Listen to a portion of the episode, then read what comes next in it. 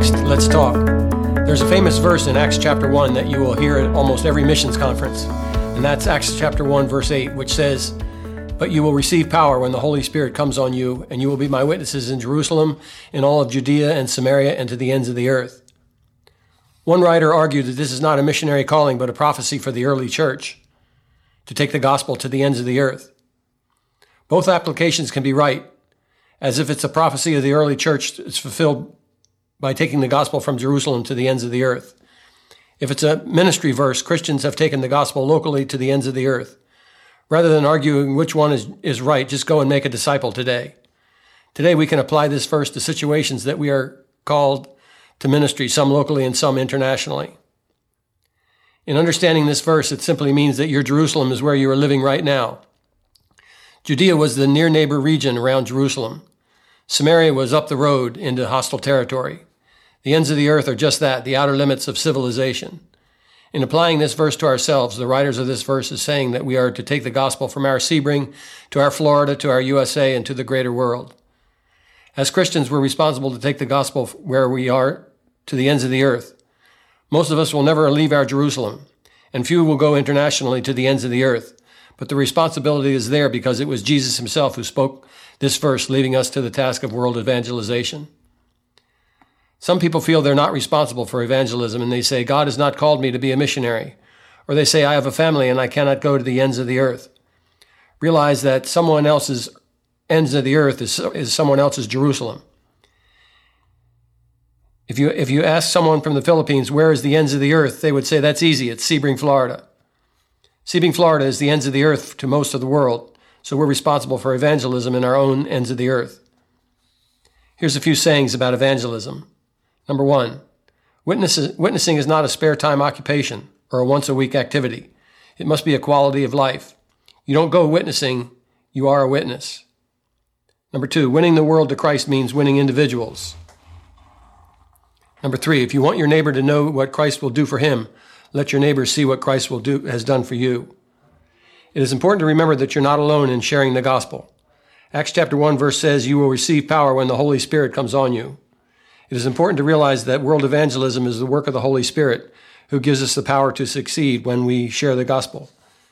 In Matthew 28 20, Jesus said, Lo, I am with you always, even unto the ends of the earth.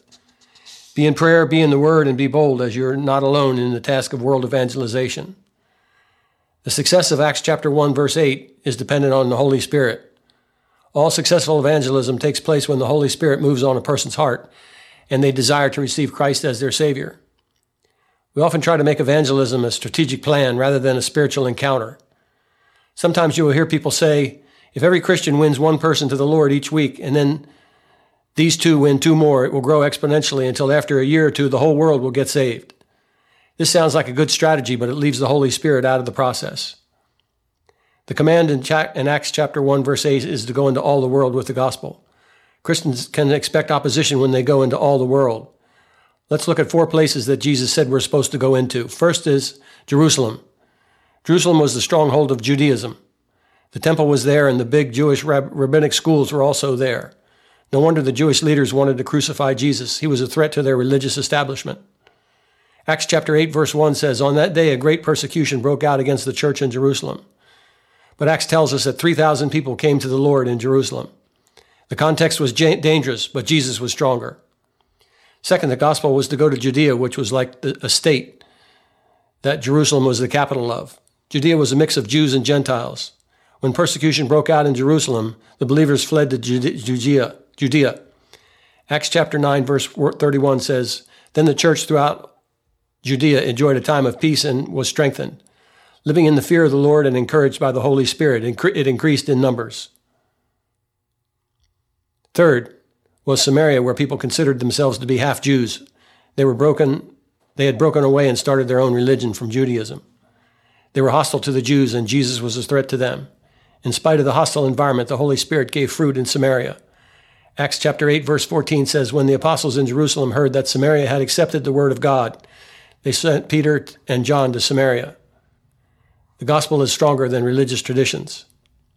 Fourth, it was the ends of the earth. The ends of the earth envisioned in this passage included Asia Minor, Greece, Rome, Spain, and, and beyond. It was a scary place for believers as they had to confront the major Roman pagan religions. There were also Gentile areas hostile to Jews, but God gave fruit as testified in the New Testament by the seven churches in western Turkey Athens, Berea, Thessalonica, and Rome, and many other towns and cities. For the ends of the earth are the unreached people groups. An unreached people group is any ethnic group without a church. They are whom we are to reach out to today. In conclusion, Christians today are to be obedient in taking the gospel to the ends of the earth. They are not alone, and where, as where the Holy Spirit opens hearts and minds to the truth of the gospel, people will get saved, and house churches and formal churches will spring up. In spite of difficulty and sometimes dangerous context today, we are to go and make disciples of all people, beginning in our own backyards and to the ends of the earth. Will you be a part of that task? You can begin locally to see how the Lord uses you to make disciples of all nations. Are you willing to take the gospel to your Jerusalem, Judea, Samaria, and to the ends of the earth? As you remember Jesus' in words in Matthew 28 20, Lo, I am with you always, even unto the ends of the earth. Amen. Let's pray. Father, give us a real spirit of evangelism and help us to go into all the world and share the gospel with people that need to hear the good news of Jesus Christ today. In Jesus' name, amen.